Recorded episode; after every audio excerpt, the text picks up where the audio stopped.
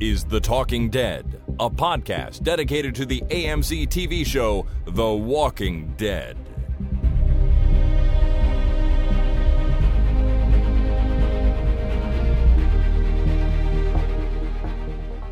Hello, everyone. My name is Chris, And my name is Jason. and this is The Talking Dead number 436, recorded on Thursday, the 20th of June, 2019. Happy summer, Chris. I know, First day of man. summer. Well, tomorrow, by the time everyone listens to this, it will be the first day of summer. That's right. Yeah. I think uh, it's finally time for me to switch my sto- snow tires off my car. I figure it now it's safe Uh huh. that it's probably not going to snow again. You know what? This is Canada. You never know. Well, you do never know. That's true, but uh, yeah, I'm going to switch. I'm going to I'm going to do a changeover later later this week or early next week. Do it yourself. I did my own tires this year. No, I don't think that's going to happen. Do you want me to come over and help you? I got some really good tips from my brother in law on changing your tires. So now I feel like I know how to do it. Okay, you can come over and do it. I mean, I'll That's no problem. I'll help you learn how to do it yourself, and you'll you'll you'll never have to take your tires, your car in to get the tires changed I have again. no interest in learning how to do that. I, I know how to change a tire. I've changed tires. I just I'd have to change four of them. I don't want to change four of them. I want to drive in and uh, sit in the lobby for 15 minutes, twiddling my thumbs on my phone, and then turn around and drive away. huh? That never happens to me. I take it in, I leave it there all day, come back, it's not done yet, Oh no, no. There's a I have a guy. and it costs you know whatever hundreds of dollars. So forget it. Really? Don't cost me like 39 bucks. Yeah, yeah. You don't. You live in a different city than I do. World. Yeah, this is a different world, Chris. Yeah, I drive in. I sit in the lobby for you know half an hour or whatever because I schedule a time. Uh-huh. It gets done. It costs me okay fifty bucks, and then uh, and that's it. I got to move to where you live. Yeah, yeah. There's uh, there's lots of places for sale around here. It'd be Great. great to have you. I'll I'll start looking into it. Anyways, as fascinating this as this is, um, it's not what we're here to do. Welcome to the program, everyone. It's uh, it's almost the first day of summer, and we're here to talk about season five, episode three of Fear the Walking Dead. Uh huh. Mm, Sure are. I'm I'm excited about that. Uh, so let's let's get right into it. Uh, but you know, first the ratings were up a little bit this week. It was 1.76 million, up just a little bit from last week, but still uh, didn't quite hit the 1.9 something that season five, episode one was at. So you know, a, a little bit of a rebound there, Yeah, Well, that's nice to see. which is good. here Yeah. and learn about. Exactly. All right. Um, this episode is called Humbug's Gulch, which is a fantastic name for the episode. Uh, it's the name of a town in the episode. Um, but I Sort like of. it. Yeah, sort of. But I like it. Humbug's Gulch. It's fun to say. It's fun to read. I just like everything about it. It's good. Yeah, I do like uh, I do like the word gulch, Mhm. and uh, humbug is uh, right up there as well. Not as much as you know. I like humbug a little bit less than gulch, but uh, yeah, as far as a phrase goes, it's pretty good. Put those two words together, and it's magic, I tell you. Yeah, So this episode was also directed by someone special. Jason, did I you happen saw to notice? that. I didn't know anything about it, and I'm watching the episode, and then I see directed by Colman Domingo. I'm like, all right, Colman, that was awesome. Yeah, man. The guy who plays Strand, of course. I think it's his first time directing Fear the Walking Dead, but don't quote me on that. I could be wrong. And I also don't know if he's directed other things in the past or if this is truly his directing debut. But either Mhm. way, I think he did a bang up job directing this episode. Oh, you did, did you? I sure did. And right. you know, that may be a little bit of a spoiler for for things uh to come in this podcast, but yeah, I think Colman did a really great job on what was pretty much a really great episode. Oh man, we're gonna have so much to talk about. Oh boy. I fucking hated this episode. I hated almost every second of it. I don't know what's wrong with you. I don't even know you anymore. I mean, you know how? Okay. Where do I start? He's collecting his So- thoughts. I gotta collect my thoughts. You know how I you really like something, and then you can still nitpick a little bit, but it doesn't uh, diminish from how much you actually liked it. It still was a really good whatever it was. It's just it's got you know obviously some problems. Nothing's perfect. Yep. Uh, uh, this was the complete opposite. It was complete and utter garbage, from in my opinion. I hated almost every second of it, and uh, there was little things that I kind of liked, but it did not ri- raise it up from complete crap that I really, really disliked. Wow. Oh my god. All right. So I don't know I don't know how this is I liked go. this slightly less, just slightly less than the scene where the governor went to fight those military people and they were falling in slow motion around him. You Yeah. remember in season two or whatever that was, season three? a long time ago in the main show. Yeah. Yeah. That was horrid. This, I the writing was bad. I didn't like the acting. Uh, it didn't make any sense. I hated the fact that it was a cowboy episode. I hated, hated, hated how John Dorie split the bullet with the fucking hatchet. It was so annoying. I, I just I can't think of anything really that I liked about this episode other than the the name Humbug's Gulch is really kind of cool name. Which uh, you know is something you probably didn't even think I'd bring up. No, yeah. I mean, Well- I, I kind of like June in this episode. John Dorie was sort of okay, but when they started having conversations between each other and with uh, Dwight, it was just, it was maddening. It was maddening. Man, well, I feel completely the opposite. And I feel that way I think because of a lot of the things that you've you've just mentioned. I think they all worked quite well. And you know, this was I think my favorite episode of the of the series since season 4 episode 5, which was the one that we both loved where John Dorie and June it was their uh, their Right. episode, right? Where he finds her uh, on the side of the river. Remember? Yeah. Remember Did how we much we, watch loved the same episode? Was this the same episode, the one where they go to Cowboy Town and uh, uh, there's tumbleweeds Yes. Yes. for some reason? Watch the same and, one. and then they, uh, this town is based on the, the same town that, uh, that John Dorie worked at. That's right. When he was a sort of a gunslinger for for kids. Right. So this is a, a town with actual restaurants and such, and they go into a theater and they shut the door and they say, "Is there any other way out of here?" And the only option is to climb out a window on the roof. What the fuck kind of building that is a public building that doesn't have more than one entrance Well, there's or there's, exit? What if there's a fire? It's all made of wood. There- Everybody will die. there are zombies all around. They wanted to go out somewhere safe where they knew they wouldn't open a door and come face to face with the Walking Dead. That's not what they said though. Said, "Is there any other way out of here?" And he said, "Well, we'll have to climb out. We can climb out on the roof." I, I think the implication though is is there any other safe way out of here? And that's what he was saying. We can't just run out the back door because there's zombies out there. Now, Yeah, that's not now listen. I understand. John Dorie is obviously a pretty amazing sharpshooter, and a couple zombies out the back door might not be a big problem for him. But I think what they were going for was the safe way out, and that's why they climbed Okay. the roof. All right. I'll I'll accept that explanation. Anyways, um, I loved this episode. I, okay, I, that's too strong a word. I liked this episode a lot. It's the best one the show's done in a long time for me, uh, which might not be saying much, granted, but I do think it was good. And I liked it mostly because of John and June.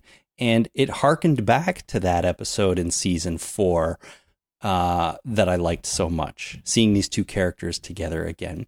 And I also really enjoyed all the westerny type stuff to it. I I think of this as a western, and I am definitely by no means an expert on the genre. I have not seen a lot of old western movies.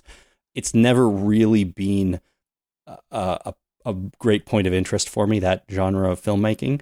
Mhm. But when I think about western in my mind, I kind of think of this, even though this was uh, a little bit comedic in a way, and I don't ta- I don't think of this as a real serious, gritty western or anything like that.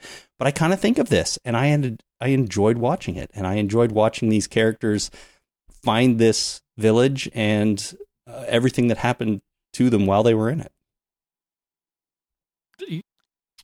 I don't know. I really don't think that we watched the same episode, or one of us is delusional. Well, that could be possible. so, uh, Do you want I- me? To, do you want me to start with something I I didn't like about it? Because I do have something that's here, fine. and That's I kind fine. of I kind of intended to start with that after sort of my initial thoughts. But um, one thing I did not like about this episode, and it's a big important thing, I think, is pretty much everything with Alicia, Lucy, and Morgan, right, including the nails on the board that uh, they ran over. and then just left there for no reason. Yeah, and they, they turned it over, like they it wasn't attached to the rotor, and they did, they turned it over. Uh, Alicia turned it over and then turned it back and, and started walking away, saying Morgan will catch up. No, He sure did, but I guess he drove over it and missed. Did he drive around it? Did, did they, they didn't tell him about it? Nothing. No, I, I knew you were going to point that out. And I thought of it too. It's like, okay, they just ran over this thing and they radioed to Morgan, go out of their way to say he'll catch up with us, which implies that he's coming along the same path, same road. Yeah. And then they just leave it there, like pointing straight Uh-huh. up, like kick it off to the side so he doesn't blow his tires too. I agree that was stupid and didn't make and most sense. likely, when they ran over it, it probably would have stuck to their tires and still be part of the car. Mm, yeah, good point. I didn't think of that either. Anyway, like Well- you know, we've all run over a nail, right? The nail stuck in the tire. It doesn't stay on the road. No, that's true. but I think that's the least of the problems with that that scene. But you know, Alicia, Lucy, and Morgan, I was profoundly bored by their storyline in this episode. I mean, they're driving around marking the locations of the uh, zombies strung up across the road. I understand kind of why they're doing that. They're sort of trying to figure out where they are and if they form any sort of pattern, which they do apparently. Yeah. But at the same time, it's not really fascinating TV. The other thing they're doing is looking for the kids, which I'm like, who cares? I mean, yes, Alicia wants to help these children, but it doesn't seem like it's all that exciting. Um, and even when Morgan encourages her to send that message over the radio to the kids and kind of open up to them, again, it was the same problem this show has had a lot, which is that she's just rehashing plot and themes verbally, saying there has to be a better way to do things. And, you know, I lost people too, and yada, yada, yada. We've all heard this a million times before. So I don't feel like we need to sit through that dialogue anymore. So it kind of upsets me that Morgan, a character I've liked a lot in the past, and Alicia, a character I've really liked a lot in the past, are I'm finding this boring now, but Mm. the fact is I kind of am. So I just don't think their storyline is is working at all. Yeah, I kind of agree. I didn't. It, it didn't rise or lower, go below uh, anything else in the episode for me. Like I didn't like that any more or any less than the other crap. all right. Well, it just it just puts an exclamation point on the idea that that sort of um, uh, component of the show, that part of the story right now, is not really working, and it's certainly not doing it for me. So. Uh, hopefully they can move on from that. Hopefully they can give these characters something more interesting to do. Uh, we haven't seen Strand or Sarah or the other guy for a couple of episodes now, um, so I don't feel the same about them. But I also don't know what the hell they're doing. For all I know, they're just sitting around in the truck with nowhere to go. So yeah, They're they're partying. They're drinking. yeah, they, they're- got, they got a brewery, right? Or Jim- they had one. I guess they probably stocked up before um, Max Headroom took over the brewery. yeah, Jimbo's beer bows. Remember? Yeah, that's right. Uh, all right. Well, let's get into the rest of this then. Robert in Blue Springs, uh, Missouri, wrote in and says, I liked the new character they introduced us to in this episode. I have seen him in the background a few times, but I was glad that he finally got some significant screen time. I really hope they aren't trying to make us feel something for this character just to off him in an episode or two. It's nice to have some diversity in the cast this season. We have had mostly humans so far, so it's good to see a hardworking tumbleweed get a chance to show us what he's got. Maybe you can do an actor spotlight on him this off season. Tumbleweeds are awesome. I like tumbleweeds. So you must have really enjoyed that part of this episode then, because there was some serious tumbleweed action. There was a couple of tumbleweeds. Like it wasn't just one tumbleweed. It was a couple of. I recognized a couple of different tumbleweeds in out there, but uh, they're fun because they basically uh, any part of this bush can become roots. So what happens is they blow around like they're shaped like a ball on purpose, and when the when the ground dries up, their roots come unlodged and they roll around until they hit something or it rains and they get stuck in the mud. And when they get stuck in the mud, it's too much of a uh, a chance that uh, the roots, if there were dedicated roots, they'll be sticking up in the air and the thing won't, won't do any good. So whatever part of that tumbleweed is stuck in the mud will be the roots. That's cool. Yeah, tumbleweeds are cool. But they must not root very deep or strong if they can just blow away later. Yeah, well, that's the thing. They're they're they're nomads. right? they they'd stick around and wherever there's a wet spot for a little while and then grow a little bit and you know maybe little tiny leaves. I don't know, but uh, then when it dries up, there's you know it's uh, time to move on. I guess so. Well, it's it's as Robert says, it's nice to see some hardworking tumbleweeds get a break here and there. Yeah, well, it was a windy day in a cowboy town, so tumbleweeds. There you go. So the town, you didn't think the town had a really cool aesthetic, looked fun, and was just a really great location for, I don't know, some fun zombie killing. I, I loved everything about it. This it was indicative of the kind of thing this show has been doing uh, lately. It's you know specific. Uh, you know, we'll have a winter like this show is in The Walking Dead and Fear the Walking Dead. We have winter an episode of winter. We have an episode of uh, nuclear power plant stuff. Now we have an episode of cowboy stuff.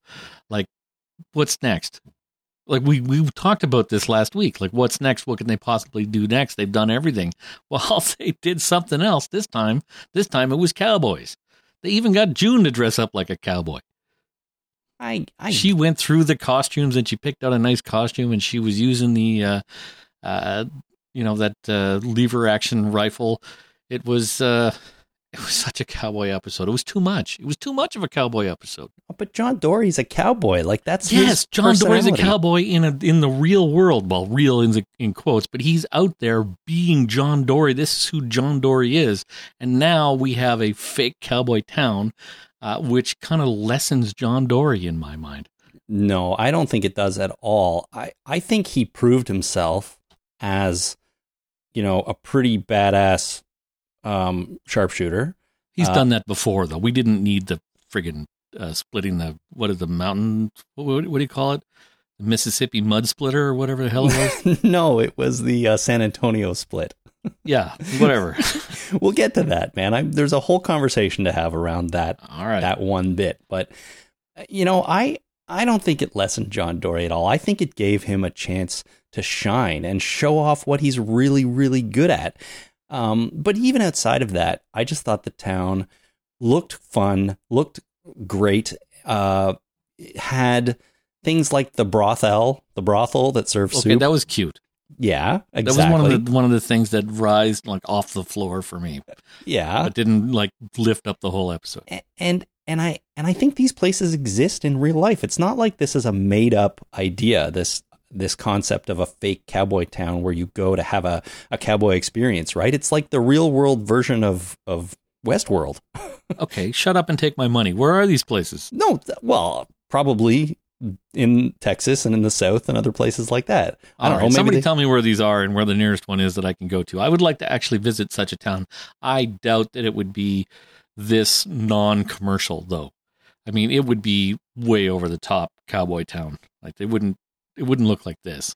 When I was in Prince Edward Island a number of years ago, um, that's a small Canadian province for anyone who doesn't know on the uh, east coast of the country. They are known for Anne of Green Gables, yes. right? Anne of Green Gables is from there, uh, and they really play it up. So they have things like this for Anne of Green Gables, where it's a it's a town, very small, built to be basically a complete theatrical performance. And the people in the town are actors. Anne is there, her family is there. And what you can do is you pay money to go into this, spend the day there, and experience life in, um, I forget the name of the town, but in Anne of Green Gables world. And and it's cool, and it's like you're in the middle of a theatrical performance happening around you. Um, and there are some times when you sit down and watch something on a stage and they act out some stuff. And of course, not everybody there is an actor. So there's a horse stable place where there's a guy tending to the horses, but you can go and talk to him and take a ride on a wagon pulled by horses and things like that. Just do old timey stuff, right? So it's a whole Anne of Green Gables town um, based off this uh, story that was written uh, years ago and TV show that you know existed. So, so it's the same idea big, as this. There is yes, and I absolutely agree with you that those places exist. There's a pioneer village uh, in Toronto on the that's uh, right the west side, right? Which I've never been to, but I've driven past it a number of times. Uh, so there's these places, but they're all one offs, right? Mhm. What we're talking about here is a chain of cowboy towns that this one that's exactly like the one that John Dorie worked at. This one is not the one he did work at. He just he saw the sign and said, "Oh, I know this place, and I know where the guns are in this place." And that you know that's okay, but if there was anything that uh, any cowboy town like this that turned out to be uh, a franchise, it would be a lot more commercial than just somebody putting up a you know an old timey cowboy town. I don't know, man. I th- I think that if if you went to this place pre zombie apocalypse and it was a functioning business, it probably would come off a lot more commercial. But now it's an abandoned, you know, fake cowboy town. And I'm not surprised that there'd be a chain or they'd be all the same. Like you walk into a Costco any in the, anywhere in the world and they're friggin' identical. You know where everything is. Yeah, That's- that's the idea. it's it's also extremely commercial, right? Fine, but Well, it you know it's a it's a store, yeah, right? So they they sell stuff. obviously, it's commercial, but everything is refined at a corporate level, and then cookie cutter, you know, placed here, placed there, placed there, so that everything is exactly the same. It's uh, it's just it's over engineered, it's over designed. Uh, this cowboy town that I saw was not that, and if it was a chain, it would be, it would be more commercial looking than just an old timey rundown cowboy town. So are you arguing that it should have been more commercial in the in the episode? I'm saying that it doesn't make any sense that this is what they, you know, say that it is. Uh, it just I don't buy into it. I can't buy it. I don't buy it. Hmm. All right. Well, I totally did, and Yeah. I want to go to the place, and and I also think that this, yeah, it, like I said, If it they had a cowboy town somewhere that I could go to where they had a sharpshooting demonstration, Uh huh. I would go. I would like to see that. I would like to take my family to this thing and have it displayed for me. I would like to eat at the brothel soup place. and I'm not a soup fan, but any soup store that is named after a brothel, I'll go. Is okay with you? It's okay with me. Well, I mean, that's sort of what I'm saying. I think these places would exist, and I think you'd have a good time there. Yes, And I think it was accurately depicted on the episode. if it was a one off, but they couldn't make it a one off because then they'd have to explain why John Dorie uh, worked here, yet didn't have any idea that it was here. Mm-hmm. So they had to explain that away somehow, and they tried to, Well, and it didn't work. The other thing I think about this town is that it was similar to something I've thought about the rest of this season so far.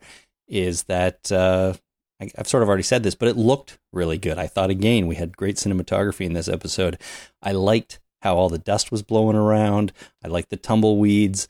A lot of the characters for a while there were obscured by the dust and the shadows, and you know, running around with bandanas over their faces. Totally bought into all of it. I thought it just looked amazing and felt fun and cool. You know what I saw? I saw wind blowing down Main Street and then uh, showing a wide shot of wind blowing down Main Street and trees not moving at all in the peripheral of that shot. I didn't notice that. It's like when it rains on actors. Like it's just it's pouring rain right there, but then forty feet behind them, it's not raining. I mean, that This can is- happen too. I'm trying It can happen too, but it's a freak occurrence. This was extremely windy right down where the people were, and then anywhere outside of the uh, uh, the you know the focal point of the, the focus of that shot was not windy.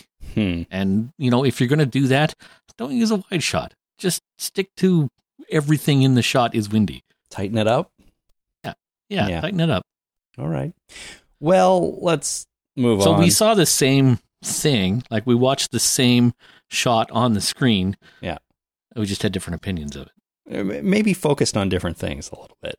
Maybe. All right. Well, Jennifer in California wrote John and June's story was the only thing that brought me back from the brink with Fear the Walking Dead last season. But sadly, I don't know if they're going to be enough to keep me really invested this year. What do you think is missing from Fear? Why is it so hard to stay invested in this story? And I don't know. I think I, I think Jennifer is asking two questions here.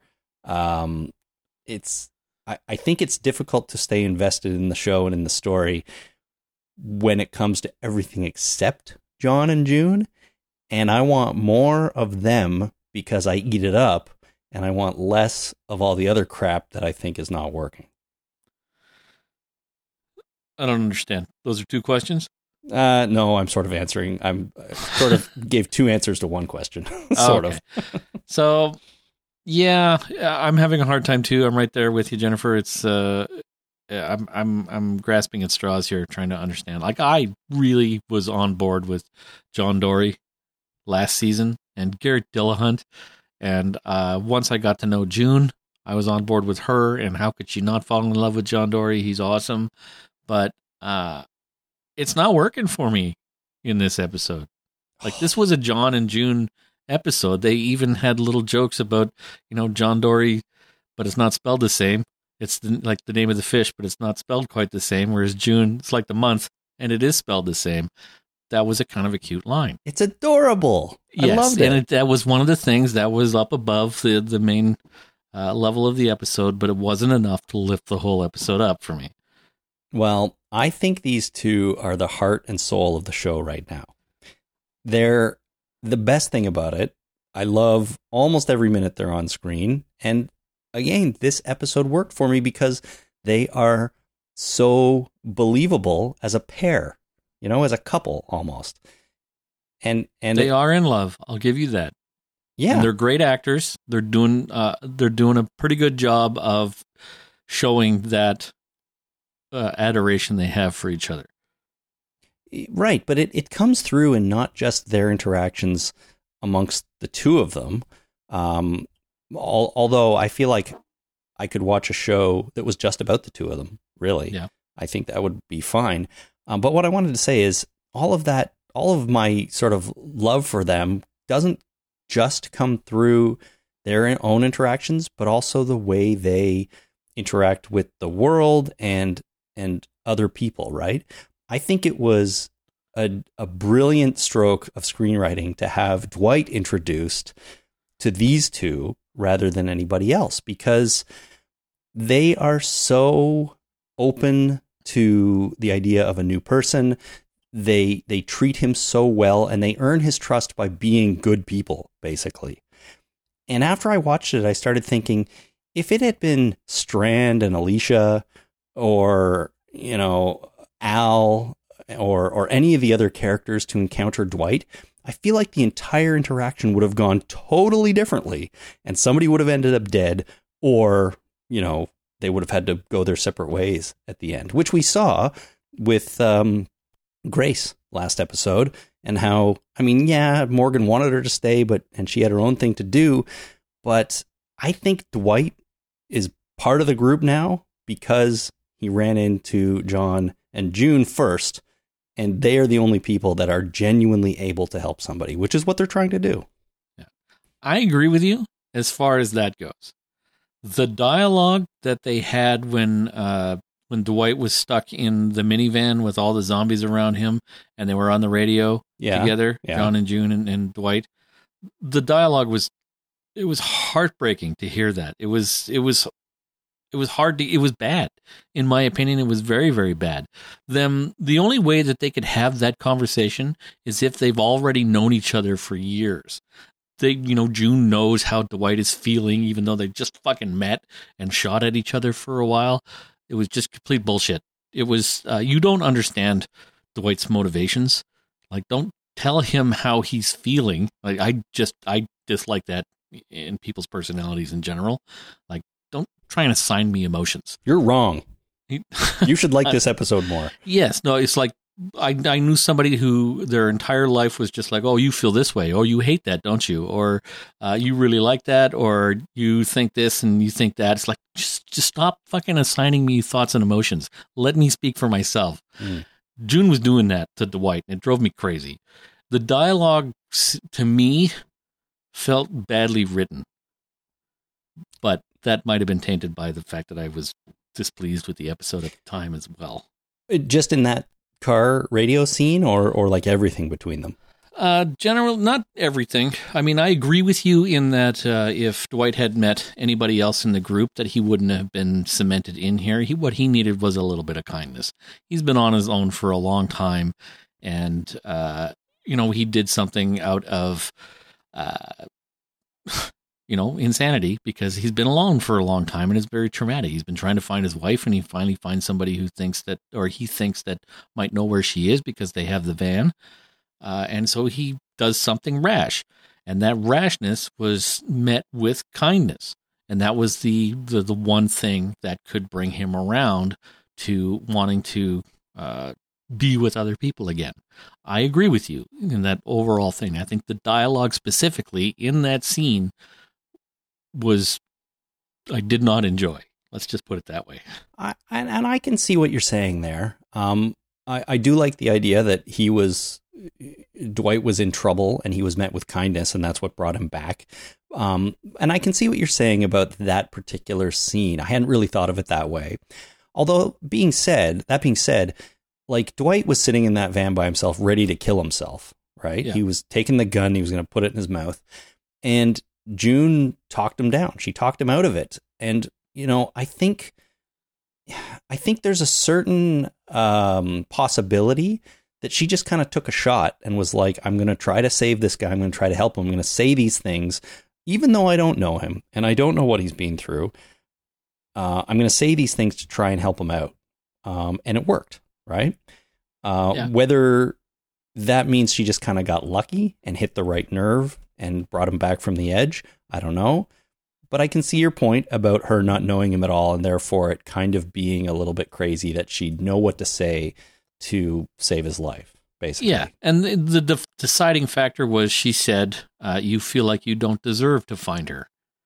How the fuck do you know that? You don't know that. You well, can't know that. But she does because she went through it with John sort of. It doesn't just because you have an experience and feel a certain way doesn't mean that everybody else has those same feelings. Of course, that's not. the problem I have with people assigning other people feelings.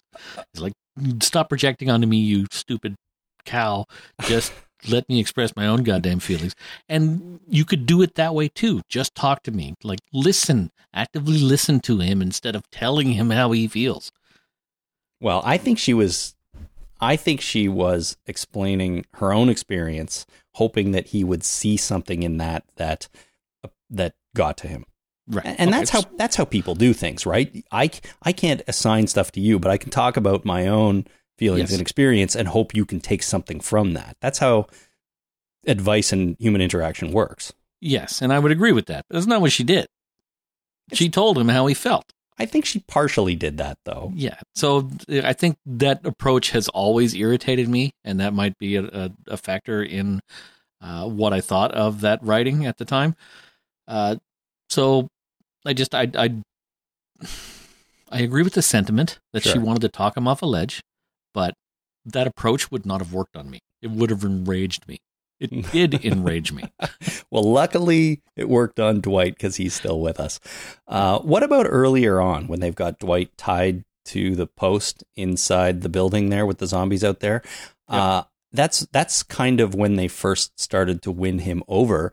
And what I liked about that is the way John talks to him at that point. He's he's polite and friendly and very matter of fact. You know, he's just like, look, uh, you know, we understand um, you you were shooting at us, and then he says something like, "If I give you your gun back, are you going to point it at something other than us?" Like, I I loved all that stuff. I thought it was really perfect for John Dorie's character and style, and I was happy that Dwight responded to it in such a positive way.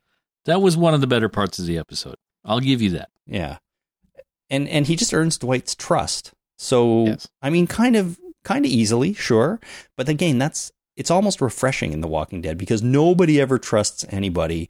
And there's so much conflict between people when they're first getting to know one another that here we kind of go through that really quickly and we get to this point of trust and agreement much quicker. Uh, and I credit that to John Dorie and June and the way their characters have been developed on the show, uh, which right. is more than I can say for most people. All right. Uh, let's see. Let's do a call here from Eric. Hey guys, I just wanted to leave you some quick feedback for Fear the Walking Dead Season 5, Episode 3. I'm really glad to have Dwight on Fear the Walking Dead. He was one of my favorite characters from the comic. And I think the reason for this is because his arc is much more complex than the other heroes that we usually follow in the show and in the comic. Uh, I'm a little worried that they gave him a bit of a memory problem in this show, um, but it could add to this kind of identity crisis that Dwight has from his arc. When we first meet him, he's sort of a relative loner, um, obviously with his uh, girlfriend or fiance, and then he runs into the Saviors, becomes a victim of the Saviors, is eventually accepted and becomes a victimizer of himself of sorts as a savior, turns on them, joins with our group of heroes with uh, Rick, and finally ends up turning away from the entire scenario to chase down the woman that he loves, which ultimately leads him to fear. So I hope that the writers don't use this memory problem of Dwight's to sort of give him a blank slate because I think this complex uh, arc that he's been on is really what makes this character so interesting. And I'm really excited to see what they do with the character on the show. Uh, so, in closing, I just want to say thank you guys so much for the podcast. Um, and to my fellow listeners out there, support the show if you can. And at the very least, spread the word. Thanks. See you next time. Fantastic. Thanks, Eric. I should mention I cut it out for time, but he he started his call with just saying about how much he disliked season four. Um, and he went searching for podcasts to listen to about it, and he found us, and he stuck with Oh, us. good. So Awesome. glad to have you aboard, Eric. Um, and uh, what I wanted to bring up here, though, is uh, this this memory problem that that he's referring to in terms of Dwight's past. Uh, I'm not totally sure I quite understand what Eric is saying there. Um, I think he's saying that Dwight has had a rather complex past and had a Yes. fairly, you know, in depth character arc from everything he's been through.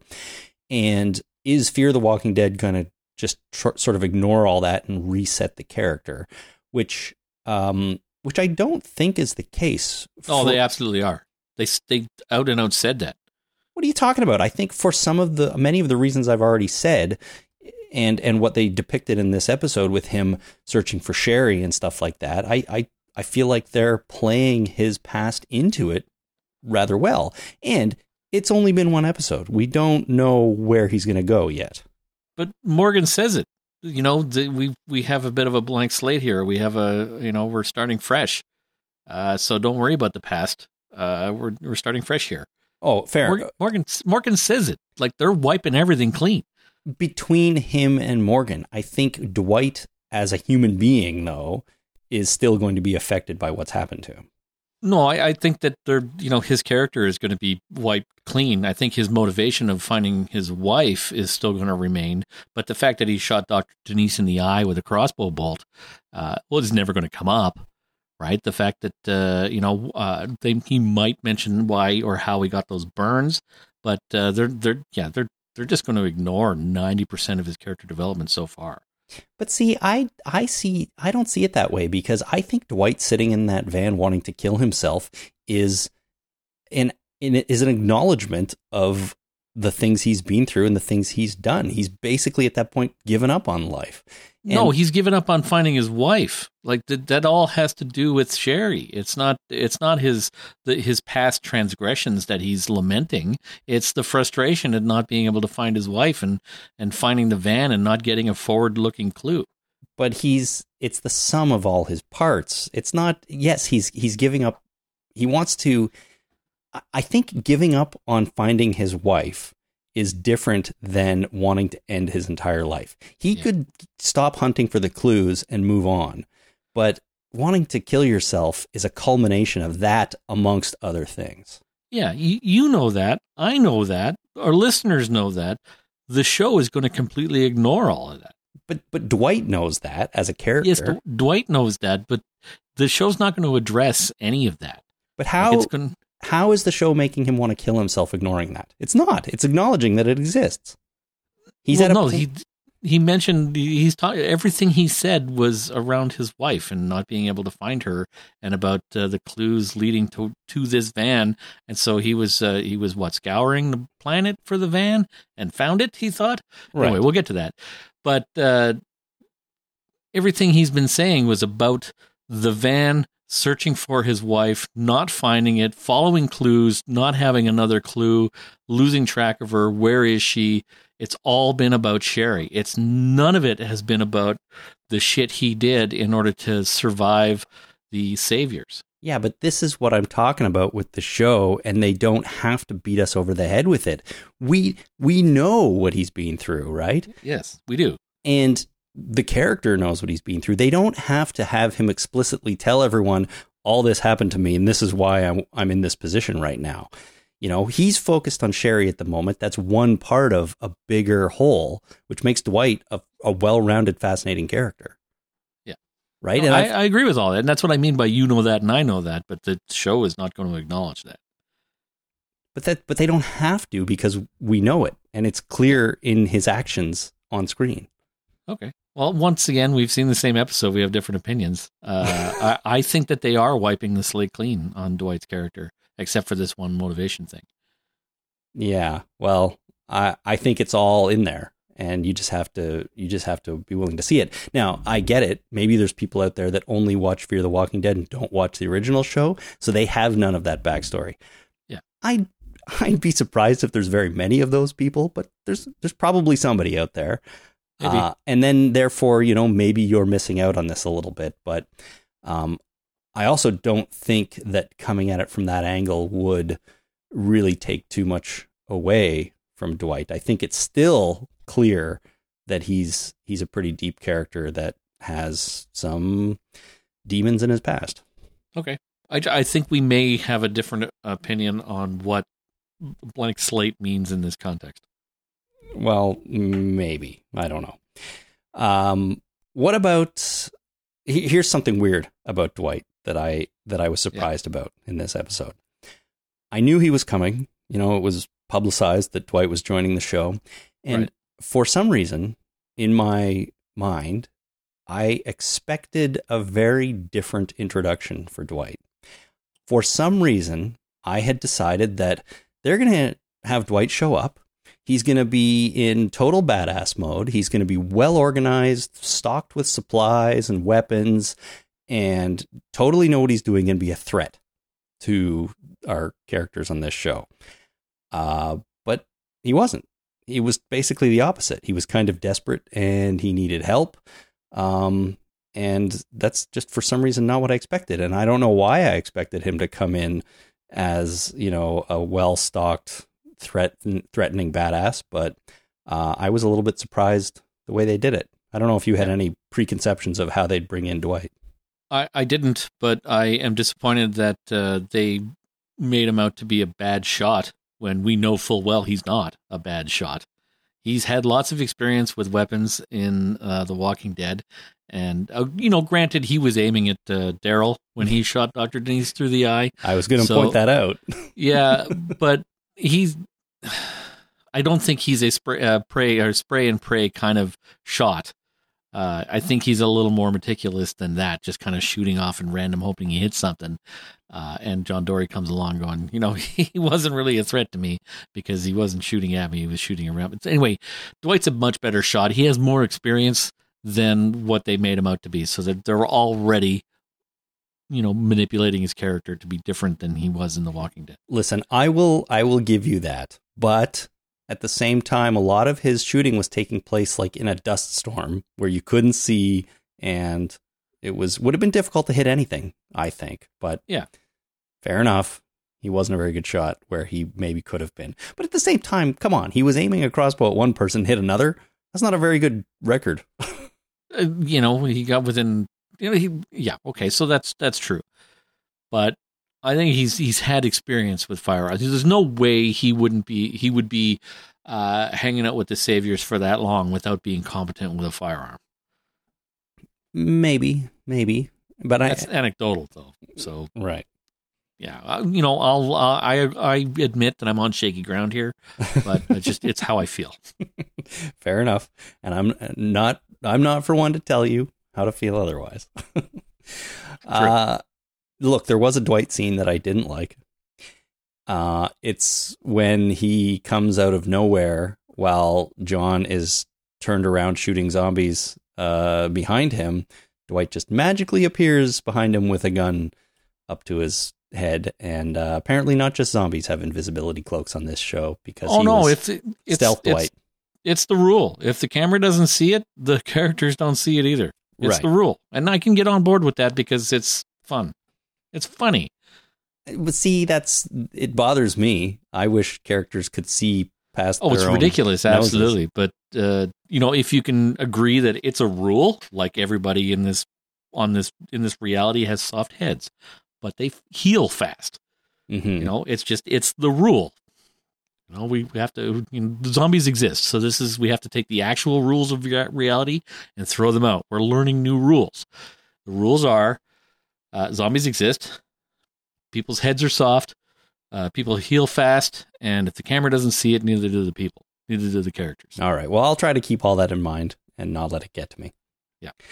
So let me ask you another question, Jason. Uh, Dwight has traveled across the country, all the way from uh, Virginia area to wherever they are now, somewhere in Texas or I assume Texas because I saw there was a sign for Texas. yeah. One of the zombies uh, tied up with intestines was, uh, and we'll get to that, uh, was on a uh, some kind of signpost that had Texas, a shape of Texas on it. all right. So that's where I they assume are. that's a Texan thing.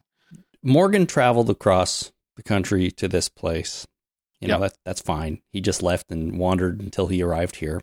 Uh-huh. And now Dwight has done the same thing, presumably following the trail of Sherry, who's been leaving him notes. Yeah. So, does it bother you at all that Dwight randomly ends up in the same place as Morgan in such a vast expanse of a country? Well, not in this. Re- uh, there's another rule. There's another reality. I mean, uh, Strand and uh, what's his name keep meeting up. Uh, you know, even Salazar, uh, Daniel? Salazar. Yeah, uh, they keep meeting up. Well, but they That's a bit of a coincidence. Are they following each other around? I mean, they didn't really meet up totally randomly. Al met Daniel before, and Al told Strand, seek this person out. Oh, so it's a, a chain of coincidences instead of a single coincidence. Kind of, yes. All right then. yes, it's absolutely ridiculous. I didn't really think about it. I mean, they made kind of light of it uh, when uh, they compared notes on what routes they took to get here. I'll Mhm. just take the I, whatever. I don't know U.S. highways. The 20 Uh, and then the 85 or something like that, yeah. Yeah, I think uh, odd numbers go north south, even numbers goes east west. Uh, that part I know. Uh, so, but I, I wouldn't know which highways to take to get from point A to point B, other than if you want to go to Florida from Sault Ste. Marie, you take the I seventy five for as long as you can Okay. until you get wet. Um, so yeah, it's a it's a it's a big country. I don't know if you know that, but uh, you know from a from a human perspective, it's a it's a big country. From a planetary expect- uh, perspective, or even a universal perspective, it's really really tiny. Uh-huh. But from a you know human feet on ground walking around, uh, chances of you running into somebody are slim. Mm-hmm. Even though it's happened, it's happened to me. It's happened to you. Yep. I was living in the Soo. I drove eight hours south to Toronto and I ran into Alistair on Queen Street.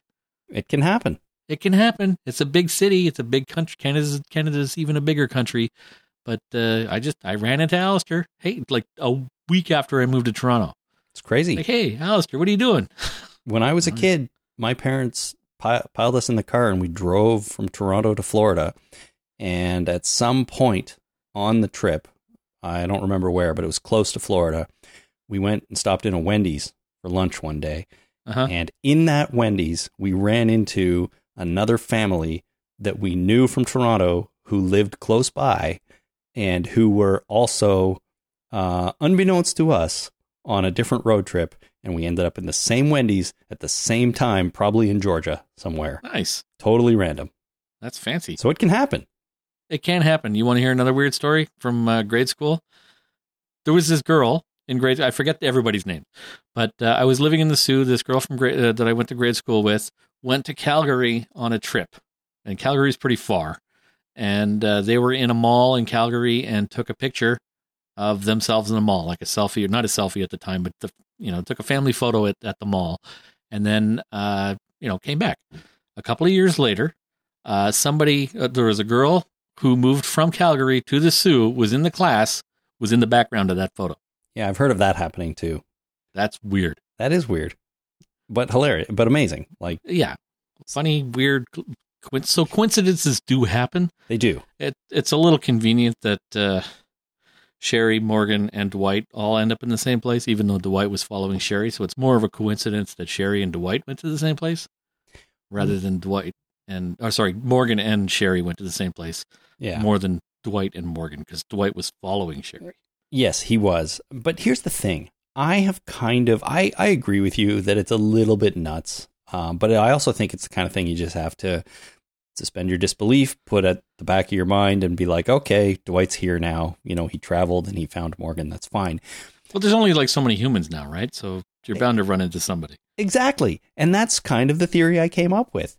Um, there are very few living human beings left, right? But Most they're of the more spread out than they used to be. I know, but listen, most of the population is zombies. And I think it is human nature to come together. And so, in the zombie apocalypse, when there are very few people left, as a traveler or someone who is uh, wandering around out there, it's probably uh, in in your human nature to look for other signs of life and try to Yep. find these other people, whether you're doing it consciously or not. So I think in a world like this where there are less people living, it's actually more likely that you'll encounter them because you look for that living human connection and the signs of life. So with hmm. Dwight traveling, he's first of all following Sherry, who the same thing is happening to her, and he just happens to be have taken a similar route to Morgan. It's gonna end up with him finding the people. At least that's what I'm telling myself. Yeah. I, I, think, don't. I don't buy that. I think it helps explain it a little bit. A little bit maybe, but people are more spread out, and yes, people are looking for. You know, we're a social animal. Like we tend to group in social groups. Uh, so yes, I think that it would be uh, more indicative of people trying to stick together and work together in order to achieve a common goal, like survival. Except we- not We know that doesn't happen. Yeah, well, yeah, and but not running into people you know all the time because there's only so many humans left. You're more likely to run into a zombie and go, "Oh, I knew that guy." Oh, true. That's very true. But that's just that's if, especially if you hang around your like home neighborhood. But If I can buy it know. in Hamlet, I can probably buy it here. You know, when Hamlet was uh, traveling home after a while and he ran across this grave digger who was digging up this grave, and he said, "Alas, poor Yorick, I knew him well, Horatio." Mhm. Uh, it's like, you know, I knew that guy. That's his head. You know, you're running into a grave digger, grave, digging the grave of somebody you knew as a kid. If I can buy that, I can buy this. you're okay with this. All right. Yes. Well, fair enough. Let's continue here. Justine in NorCal writes Just wanted to report that I loved the last episode of Fear the Walking Dead. I don't really watch the show unless you guys rave about an episode, but I gave this one a chance because it looked like a John and June episode, and I'm glad I did. I found it really fun that it was like one of those saloon shootout arcade games come to life, and I liked that it felt like an episode of Deadwood. The only time it really went over the top for me was when John splits his last bullet to kill two zombies. But otherwise, the episode was great fun. So I don't Uh, know yeah. if this felt like an episode of Deadwood because I've never watched Deadwood, but uh, I'll take her word for it. I figured you might have some comments on that. Well, I was, you know, Deadwood's a cowboy town show. And a show that you love. It is. It's a really good show that I love, and but it's not set in a fake cowboy town that is a cookie cutter cowboy town of all over the place. It's set in a real town, uh, and is actually partially historically accurate, at least partially, and had really. It was a really good show, and there was a hell of a lot of swearing in Deadwood, Yes. like a lot, a lot, a lot. but they explain that Sure. there probably was a lot of swearing in uh, the Wild West. you know what? There's a lot of swearing in real life to this day. People love Yeah. to swear. and I, I can explain why. Do you want me to, know, me to tell you why, or at least uh, Robert Milch, Milch, with whoever created Deadwood. Okay. Um, why he thinks that there was a lot of swearing. Uh, it's because it was a lawless town. Like it was set in the Dakota territories, I think. Uh, so it wasn't part of the. It didn't have U.S. laws at the time because it was on a reservation uh, illegally. So there was no actual law there. Uh, they started, you know, implementing their own laws, and that's why they got uh, uh, what's his name to be sheriff or marshal or whatever. But uh, the idea is that when you meet somebody, there's a real good chance that they're armed and they'll shoot you in the face, and that's fine. Mhm. So there's a lot of high stakes danger. The only way, so the only way to bluster is to swear, is to, uh, it's basically like uh, gorillas beating their chest. It's to uh, establish dominance in a non physical way. You had to do it verbally. So you swore your fucking head off in order to establish some kind of dominance uh, in that uh, high high stakes, deadly environment. Interesting. Well, Yeah. that makes some sense to me. And just before anyone writes in, the guy's name was David Milch, the creator. David. Milch. Yeah, it's close to Robert. I know. I mean, he uses the same alphabet. Come on. virtually the same thing. Well, listen, I wanted to read Justine's email because Yeah. she brings up the shot, which I was calling the shot uh, until they named it the San Antonio split. And Jason, I'm going to let you start about to talk about this shot because I have some feelings and some thoughts, but I want to hear what you have to say about it first. it stretched my uh, disbelief too far, and I couldn't. It it was too thin to begin with uh, in this episode, and uh, my my my disbelief won over of the awesomeness of the shot. I know it's probably possible. Like I think that uh, MythBusters have probably done this. I know they tried the splitting the arrow thing, but uh, I don't know if they've done this with hatchets and bullets.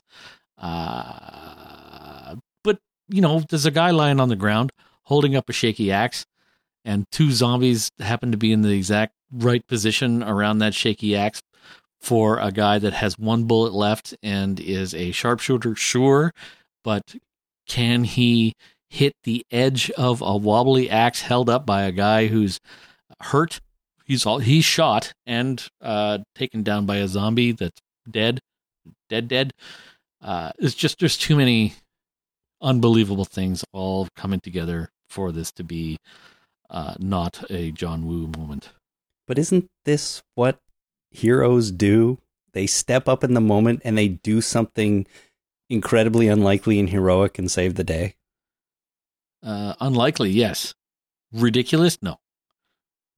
I mean, I wouldn't call it ridiculous. I would call it silly. I would call it kind of dumb. And I would call it unlikely. Uh, but I would also say that I still loved it. Yeah, six of one, half a dozen of another tomato.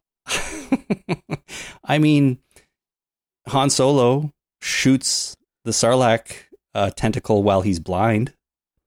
Yeah, he was getting directions from Chewie, though, wasn't he? He was Or maybe getting, Lando. getting It's directions hard to from from Lando, maybe, but he Lando was screaming up a bit, up a bit, or something like that. Not really good directions. We've had this conversation before, whether or not Han Solo is a uh, can use the Force. And we I all know he can. cannot. See, I think he used the Force in that moment. Uh, no, It's, it's the exact same thing that Luke did with the blaster shield down. He reached out with his feelings and was able to uh, to you know block the blaster shots based on just his feelings that he was able to somehow manipulate into an aura. Han Solo did the same thing there. I think I'm glad you brought this up. no, except that everybody knows Han Solo is not a Force sensitive character. He does not use the Force. Yeah, this is the second example of that. Third, actually, he one he knew that Greedo was going to shoot him. Uh, this one and the, the the the fact that he was able to uh, wield a lightsaber to cut open that tauntaun. Okay, we're not going to get back into that. We've already discussed why that is okay. Uh, I don't remember when, I don't remember what episode, but it has come up before. Yeah. John Dorie, I think, stepped up and did something unlikely because he is John Dorie. And the reason I can, I'm okay with it, even though I think it's silly, dumb, and dumb, it's because I believe in John Dorie. I like the character. His his the depth to this character and and everything about him is able to overpower the craziness of him shooting an axe, splitting a bullet, and hitting two zombies in the head. It's I I I know it's impossible, but I believe John Dorie can do it. You think the time he took in order to set this shot up was better spent doing this, like the the time it took him to have Dwight hold up the axe, wait for the zombies to get in the exact right position, wait for the axe to uh, wibble wobble around until it was in the right position, uh, and then make the shot because he's a sharpshooter. That time was better spent doing this than running over there and clubbing one of them and shooting the other. That's not the point. That's not what he chose to do. What he chose to do is take this shot, and he did it. Took the big risk at the expense of the reasonable action. Yeah, but people take risks all the time. Like just walking around is is a risk. You take a drink of water, Yeah. you risk your life. He had a choice, though. He had a choice between uh, helping in a uh, in a way that had a better chance of uh, success, and he, choosing this way of doing things, which had so many ridiculous variables that it was almost impossible. But I mean, you could I'm not say saying impossible. I'm saying almost impossible. Well, that's a. I think that's a key distinction. Almost impossible is important. Like actually impossible would have bothered me a little bit more. Well, yeah, I mean, Even- even shooting shooting at the moon and having it fall down to Earth because it was, in fact, uh, turns out to be a big balloon that's only hundred feet off the ground. you know, it's not impossible. It was just we haven't known that about the moon yet. Uh, that's impossible. Uh, even I was, even though I think this shot is virtually impossible. Like I don't think this is something- Essentially impossible. essentially. Sorry, you know what I mean. I, I no, don't. I know what you mean. Well, I, I'm, I'm clarifying. It's not you know almost impossible. It's basically uh, the chances of this succeeding are zero. I mean, with you know, without a great deal of rounding. essentially zero. Exactly. And, y- you know, I acknowledge that fact, but I think John Dorie as a character comes out on top in this situation. And I, I can, you know, I can just believe that he can do this. And you could argue that every decision everybody makes on this show, there's a better alternative on both shows, right? Most of the Yeah. time. One of the biggest criticisms is like, why do they make so many stupid decisions? Uh, and I get it. You know, that's a thing. And I understand that feeling about this scenario. Uh, maybe even more than some other cases because of the essential impossibility to it all. But it's John Dorie. And I believe in John Dorie. Yeah, it- well, the only explanation for this is that he's a force user. it's the only one. Fine, I'll give you that. John Dorie can use the Force as long as you admit that Han Solo can't. I, I can't. I can't admit that. Just you're you're you're stacking up the evidence for me and not uh, not against. well, I have a nitpick I- about the scene. I I didn't I didn't even realize that uh, Han was using the force that time he shot the uh, the Sarlacc tentacle when he was blind. What, until just now? Until just now, I didn't think that that was evidence towards a. I knew it happened, like I've seen the movie, but uh, I didn't use that as evidence for uh, Han Solo being a force user until you just brought it up. Well, Thank you. No problem. I, I, I still think you're wrong. Uh, I do have a nitpick about this scene, which Really, I don't know if if uh, if you noticed the same thing, but uh, I have heard that um, snipers uh, in real life in the military are supposed to inhale and hold their breath while they pull the trigger. absolutely not. Why not? It's not what I. No, you don't do that. You don't stop breathing because as soon as you hold start holding your breath, your body starts to shake. a little bit, ever ever so imperceptibly, but it starts to shake. You breathe in, you breathe regular, you breathe out, you breathe regular, you breathe in, and as you're holding your the rifle, as you breathe in, the barrel starts to move. You start to get used to that motion, and as you're breathing out, halfway breathing out, that's when you squeeze the trigger. Okay, well, hold your breath. I, I heard at some point you you at least maybe not hold your breath, but you time it in between breaths. Yes, and- that you do. I heard that when you breathe in and fill yourself with fresh oxygen, it actually improves your eyesight by a fraction for that second. And that's something maybe maybe I was lied to when I was told that. But but they say breathe in pull the trigger on the in breath, but not while you're breathing in because it moves the barrel a little bit. And uh, in this scene, I noticed that John Dorie seems to exhale before he pulled the trigger, and I'm like, that's not how you're supposed to do it. Yeah, it's uh, and you're also supposed to like. Uh, they also use their heartbeat. Like your heartbeat causes your body to shake a little bit too, right? Right. Uh, so you actually not only time it with your breath, but you time it with your heartbeat. So you shoot when your heart is not eh, like between beats. Right. Right. Right. Right. Okay. So, but no, you don't hold your breath. well, okay. that I, I- know, but and that was uh, taught to me during my military uh, basic training. Was that you know, they said don't hold your breath because you you start to shake when you hold your breath. Don't breathe out. Uh, you know, control your breathing, but halfway out your ex- exhale, halfway through your exhale, that's when you squeeze the trigger. You never pull the trigger; you squeeze the trigger. Sorry, you squeeze the trigger. I know. I've I don't even know what you said. I'm just saying. Like I don't even know if what you said about pulling the trigger or squeezing the trigger or whatever. But it, they don't refer to it as pulling the trigger. They refer to it because you're squeezing your whole hand, not just. I don't know. Right. What do I know? I've shot a rifle like a dozen times. and I never have, so who knows? Yeah. Uh, they may call it squeezing. The rest of the world calls it pulling. Yeah, yeah, pull the trigger. I mean, that's the that's the phrase, right? It is. I've used that at work all the time. There you go.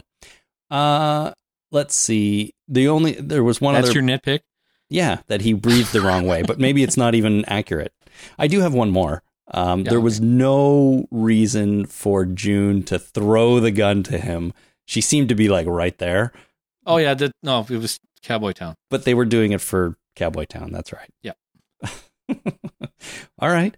Uh, other than that, I love this whole sequence. I thought it was super fun, and it was it was just John Dorie being so awesome. Uh, and I I I don't know. I have nothing else bad to say about it. Yeah, except that Dwight is an incompetent fool in this episode when he's not. He was also shot. Don't forget, John Dorie shot him Oh, earlier just on. shot him in the arm. He was He- fine. He was injured. Come on, what's her name? Got the super injured, and she was up and talking about accordions like five minutes later. He had some bandages put on, and yeah, he's fine. I know he's fine now. So, but he wasn't at the time. Uh, okay, let's continue with a call from designer Will. Hey, Chris and Jason, Designer Will, with some feedback for this last week's episode of Fear. While it wasn't perfect, I enjoyed it a lot. And um, I've been thinking a lot about the differences between The Walking Dead and Fear the Walking Dead. To me, The Walking Dead is a more serious show with relatable characters and quite good writing, and it has kind of set our expectations for, I think, anything within this universe. And I do think Fear the Walking Dead started out that way with its core cast of characters. Now, I think the show has naturally evolved away from that, and it now has this feeling of larger than life characters who find themselves in impossible situations and who kind of, you know, again, beyond all odds, uh, luck out and kind of move on. And I think this has been hard for uh, some of the viewers to uh, accept or enjoy. I know it's even been hard for me at times, but I'm going to accept that this is a different show that treats uh, these characters and the situations entirely differently and try not to get too hung up on that. Now, one great example of this is when Dwight enters the picture and we get the cool Western vibe. Uh, you know, I loved everything about that. Uh, this, you know, Dwight, John, and June interaction. Now, when Dwight's stuck in the minivan, John and June could have solved this issue the Walking Dead way. They would have basically gotten in the car, turned it on, honked the horn, get the zombies to leave the minivan, then zip around the back and pick up uh, Dwight, and they'd be on their way. But they went the other route with the theatrics and the unnecessary risk and the extra expense. But what's cool is that the writers were able to kind of give us a glimpse into John Dorie's past and um, allow him to kind of play up his sharpshooter, gunslinger character quite a bit more. And I think this show has just given itself permission to do that. I know we've heard a lot of complaints from fans uh, because they, they it it feels like it strays too far from what we've come to know about fear and uh, the walking dead i guess this universe but again i think that it's just this different decision that they've kind of accepted to kind of move into and i'm curious if you feel the same way or what you think about that if there's you know you, these two separate camps and and they're allowed to be quite different from each other all right thanks guys bye Jason, care to comment?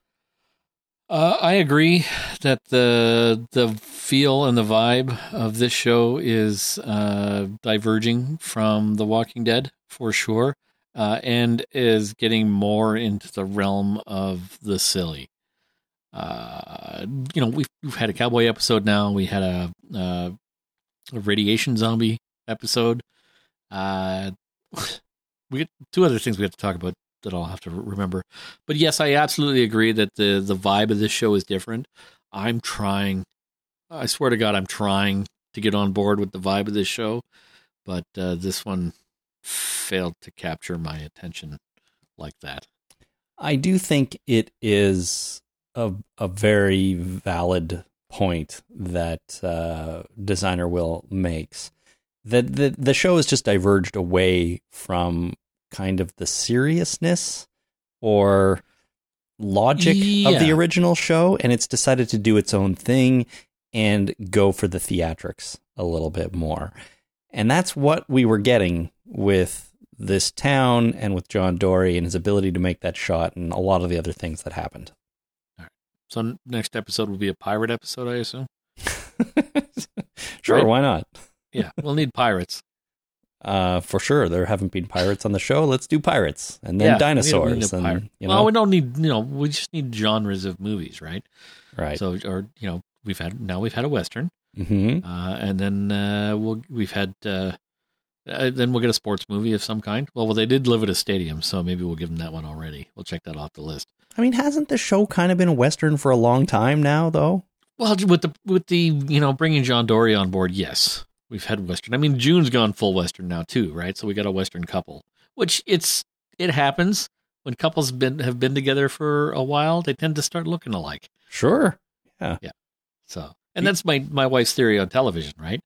Uh, you can tell when somebody uh, when a couple is uh, disagreeing with each other because they're wearing different colors. Like they they're actually, or if people are at, uh, at odds, they're wearing different colors. But if they agree with each other and there's there's you know uh, a, a good relationship there, they start to look the same. So this is what happened. This is what happening is to uh, John and June. Is now they're they're slowly becoming the same person, which I've done with my wife already. We sh- share a single IQ at this point. Of course. I mean, you're growing your beard to match hers, right? No, I shaved it off. See? Oh, yeah, you're right. Most of it's gone. Yeah, I shaved it off like yesterday. All right. Well, then you shaved it off to match her lack of beard. That's right. Better. And uh, she's very pleased. She hated the beard. That's too bad. Uh, all right. Well, I I can appreciate what uh, Will is saying here in that in that the Yeah. show's just diverging, doing its own thing. Frankly, that's what I want it to do. You know, I don't want it to be the same as The Walking Dead. Not that it ever really was, but in a way, it kind of was. And it's never going to be totally different. It's still a zombie show about people surviving. Yeah. Um, but if they're finally making their own mark a little bit more, and this is uh, one way of doing that. And so I like it. Yeah, I think I just I'm I'm struggling to come to terms with the fact that this show is not as grounded in reality as uh, The Walking Dead. Right. And one, Well, one, reality in question, right? The question in quotation marks. Sure. We're, it's a zombie apocalypse. Yeah, yeah, yeah. But one could argue that The Walking Dead itself isn't even that grounded in reality sometimes. But I guess on the whole, it is a oh, little like bit the more. time they were shooting all those bullets and the action wasn't cycling and there was no recoil. oh god! Remember That- we is what went you mean? we went through like two full seasons of of people complaining about the unrealistic gun physics and stuff They like that. Fucking laser, laser guns Sure. with. Anyway, we won't have to revisit that. no, we don't. Um, anyways, so I've got a couple more things here, but but are All right. there anything you want to anything you want to cover before we we continue here? Because I feel like there's a couple of things you you want to bring up. Yeah, there are. One uh, is the. What did you think of the opening shots? Like what I mean by uh, when they were circling the the areas on the map, where uh, it started to look like a perimeter once they once they you know circled off three quarters of an actual circle. It started to look like a perimeter a lot before that, but. Uh, you know, they would do a like just it looked like hero shots of zombie kill, and then cut to another person doing a zombie kill, and then cut to another person. It was all it was very stylized, and uh, looked like hero shots. Were it, it in retrospect, it kind of looked like frames of a comic book, which at when I first viewed it, I didn't like it, but I think I'm coming to terms with it, thinking of it in terms of comic book shots. Well, I thought it was an effective and efficient way of kind of portraying what they were doing. Uh, because, like I said, I was not interested in what Morgan, Alicia, and Lucy were doing. And if they dragged that out even more, I'd have been even more disappointed. So, comic frames, yeah, I didn't think of that, but I think you're onto something there. And I, I agree that's pretty cool. But I just think it was a quick, like, we're driving around, we're killing zombies, we're checking out where these blockades are, and um, you know, we're making a map so we can try to figure out if there is any sort of pattern to it. So I didn't mind it. I thought it was quick and fast and good. Okay. So yeah, like I say, I'm I didn't like it at first, and that's I think what turned me off initially on this episode is just like, what are they doing? these these kind of weird hero shot uh, zombie killing montage thing. Uh, it kind of bothered me at first, but I think overall, after you know watching it the first time, I think uh, I'm slowly coming to terms with that. Yeah, and the I, second thing I wanted to bring up was uh, uh, is our intestines uh, an, an effective rope? uh, you know, I don't know, but I have seen in other stuff over the years, you know, people hanging by their intestines. So I think there's you know some, intestines smell, right? Like yeah, that's I've heard that. your poop is. Thanks. I, I, no one's not saying that they don't stink in the in the show, but I don't know. I feel like they might have some amount of tensile strength to them, but probably not Uh-huh. enough to like hang a human being out of a tree. We have listeners that are doctors, right? Like, write in and tell us the, the whether intestines would make an effective way of binding uh, weak people. Like, I don't think zombies are that strong, or at least not that willful to try and break things. But Mhm. would it hold them? Like, and where did I mean? Sure, people have a lot of intestines, right? I personally have, you know, quite a few Yeah, quite long intestine. Uh, but would it make a good rope, or whether would it be better to just get some rope? I think it would be better to get actual rope. But if you're hard up for rope, the next op- logical option is intestines. yeah. I don't know. I mean, if you're hard up for rope, according to the Look, internet, the small in, the small intestine is about twenty feet long in Okay, in a, in a, an adult. The large intestine is about five feet long and three inches in diameter. okay, that's that. So these were all small intestines. Probably, yeah. But 20 feet's pretty long. Okay, so twenty feet per person, Uh huh. right? So you have like five people blocking the road, five zombies blocking the road. So that's uh, what hundred feet of intestines. Yeah. It's a That's lot. enough to. It's enough, but is it strong enough? That's the question. I don't know. Yeah, I so, don't know either. So let us know. Let us know. Uh, do a, do a, do an internet search for the tensile strength of the small intestine. See if you get an answer. you know, a lot of a lot of information is out there. Yeah. Uh, I don't know if that is. Uh, okay, can I play a call now from Jennifer? yeah, please, please. Jennifer in Minneapolis. Hi guys. I'm going to try to keep this short. Um, I'm in the car, I'm in traffic, and I thought I would talk to you about this show that I really want to like. I really want to like this show, but I can't get behind that it's three preteen children who are doing these Walker guts on top of a billboard and stringing up heads in a tree. I can't get behind that. I don't. Their motivation is stupid. The fact that they can even do it is stupid. I can't do it. I I'm so almost done with the show. I told my husband I'm watching till the mid-season, mid-season finale, and then I'm out because it is driving me nuts. I love John Dorie. I'm totally in love with him.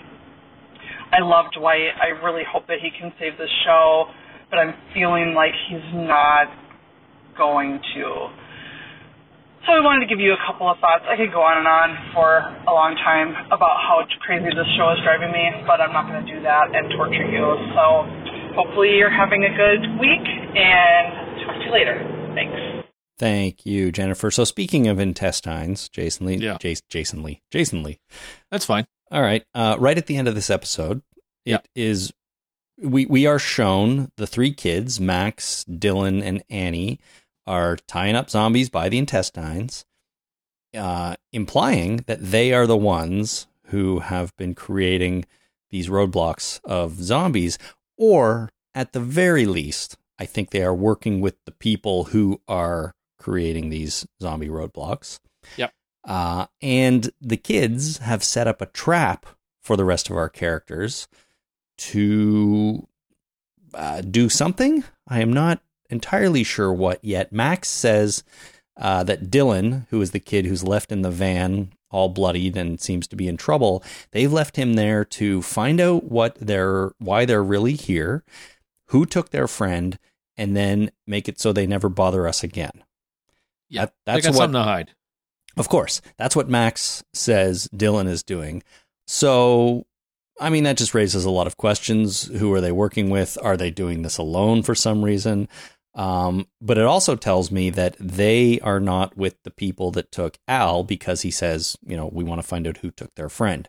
So we've got our characters, we've got um, Logan in the in the denim factory, who we haven't seen since the first episode, which Yep. is weird.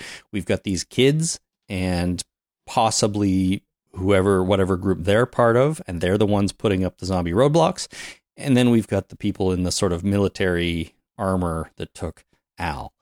Um, So a lot of questions there, uh, but I have the agree with- Morgan and Alicia group, and then we have Strand off somewhere. So we got uh, we got a lot of moving parts here. We do, but I sort of I still think of Strand and those folks as the same group as Morgan and Alicia and everybody. No, they're a plane right away. They're two separate groups. Yeah, okay, that's fair. They are, I think, pretty far away. Um, but uh, a lot of questions, and so far not too many answers there. But I do agree with Jennifer in that it seems insane that it's like three preteen kids doing all this zombie road blocking. So there's got to Yeah. be more to it, right? Yeah, I mean it's it's all a matter of whether these pre preteen kids have had uh, how long they've had an interest in uh, tying up things with intestines.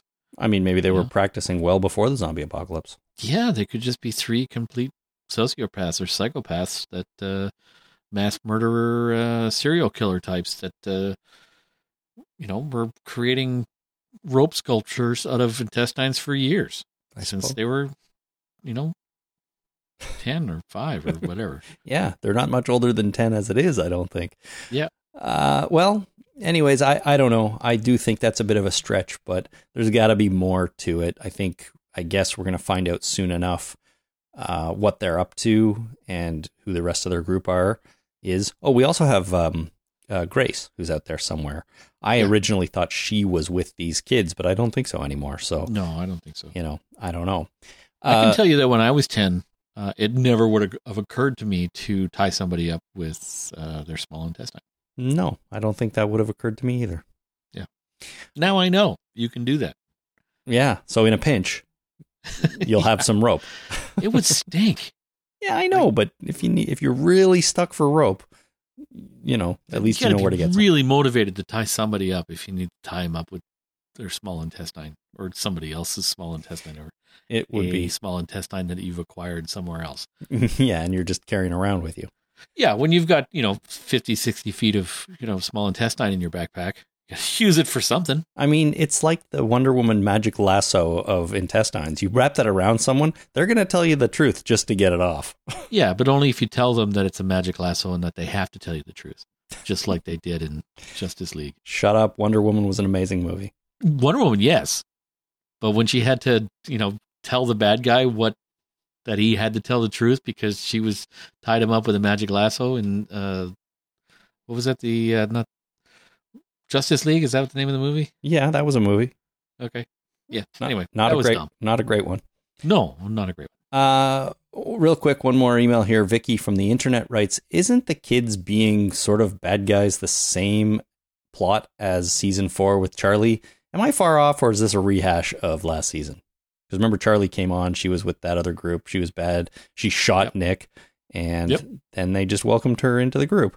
Uh, They're that's very forgiving of getting, you know, their members shot by people. you know that's an oversimplification, but that's kind of what happened. Um, you know, Vicky, I mean, kids are bad. you know, so the show is is uh, is showing us that. Yeah, you know, I, especially when they're psychopaths. I don't know. Yeah, exactly. Uh, okay, I lied. I, I have a couple more emails here. Um, the first one here is from Jerry in NorCal. Uh, I don't know if Jerry knows Justine in NorCal, but they're both from the same place. Well, yeah, I, I assume they know each other because uh, in the, the, realm of coincidences, they're in the same part of the country, so uh, they must know each other. They must, yeah. Uh, Jerry writes in your la- uh, in your latest episode, you were speculating about how the rest of the season would be approached. In a recent episode of AMC's The Talking Dead, one of the producers said something to the effect that The Little Prince, a book which has been featured repeatedly, would be significant. If you've read the book, you'll recall that the prince leaves his home planet and visits a series of other planets, each of which is inhabited by a single adult obsessively engaged in some abs- absurd pursuit. So I suspect that we won't be seeing Grace again. Instead, like the prince, the group will keep moving, meeting a series of people single mindedly engaged in hopeless or futile tasks. Like Dwight. Like Dwight. But I think Dwight's going to stick around. no, I know, but he's engaged in a hopeless, futile task. Yeah. At the time we meet him. That's right. That's right. Maybe, maybe. Um, and incidentally, episode six of this season of Fear the Walking Dead is called The Little Prince. So oh, yeah. it's going to play in somehow, and maybe Jerry is onto something here. Uh, Grace will show up and disappear. The kids have now shown up twice, but maybe they'll disappear next week. Uh, Logan, you know, maybe they'll just never go back to the denim factory, and they'll be like, you know what, it's his now. Let's move on. Yeah, no, I get it now. I know how the Little Prince uh, fits into this. It turns out that the planet that they're on is only 40 feet in diameter. That must be it. Yeah. So what are they? The little prince that he lived on a little tiny planet. Yeah. Anyway, so that's what I. So the coincidence is, uh, you know, running into each other. Of course, they're going to run into each other. It's only a 40 foot planet. It's very small. It's very small. Maybe okay. Let's go with uh, 700 feet. Yeah. Still pretty small. Still pretty small. You don't really need a plane. Uh, well, a little tiny plane. sure. for a plane for ants. Yeah. Uh, finally, uh, an email here from Chris in the new home of the Stanley Cup, which I guess is St. Louis. yeah. Well, I know it's St. Louis. Chris writes, I'm listening back through your past episodes, and I'm at the first season of Fear. I had a nice chuckle at the prediction from you guys that Alicia would be the first character to die on the show, oh. considering she is now the only Clark left. It happens. It does. It happens. Once in a while, we are wrong. Yeah.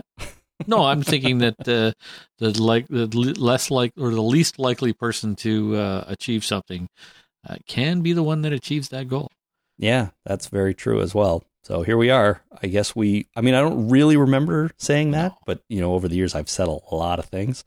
Uh, but I guess we did, and here we are with Alicia still alive, while Nick and Madison and Travis and Chris are all dead.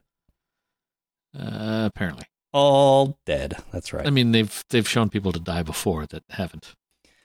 Yeah, but Travis fell out of a helicopter. We saw Chris die. We saw Nick die. Madison yeah. is the only one up in the air. But I believe, I mean, if you'd asked me last year, I would have told you she's dead, hundred percent.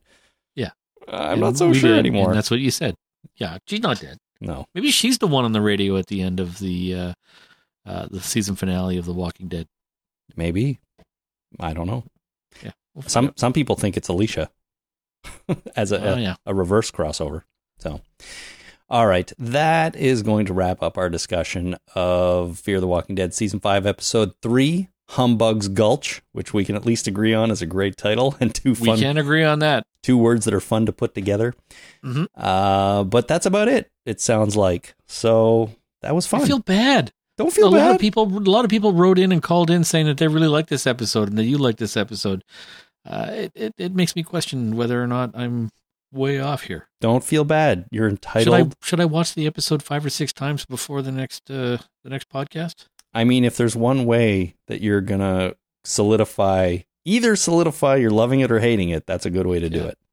Yeah, I mean, the accidental husband. It's your favorite movie now. It's yeah, it's it's ingrained in my DNA. Jasper's going to know this movie. yes, right? he is. so, because I, I, watched it five to four times or five times in a row. like one after another, after another, after I would not stop. Anyway, uh, maybe I need to do that. Well, I'm not going to say don't give it a try, but I'll leave the final decision up to you.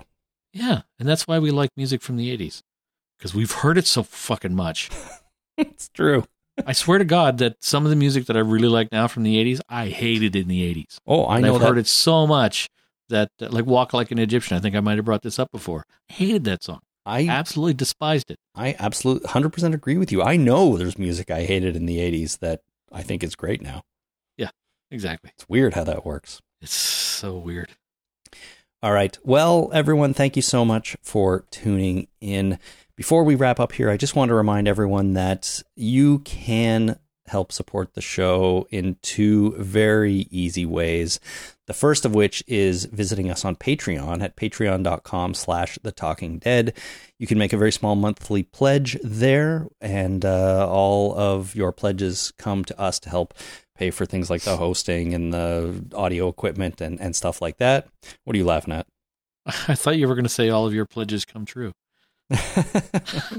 all of your pledges come true, everyone.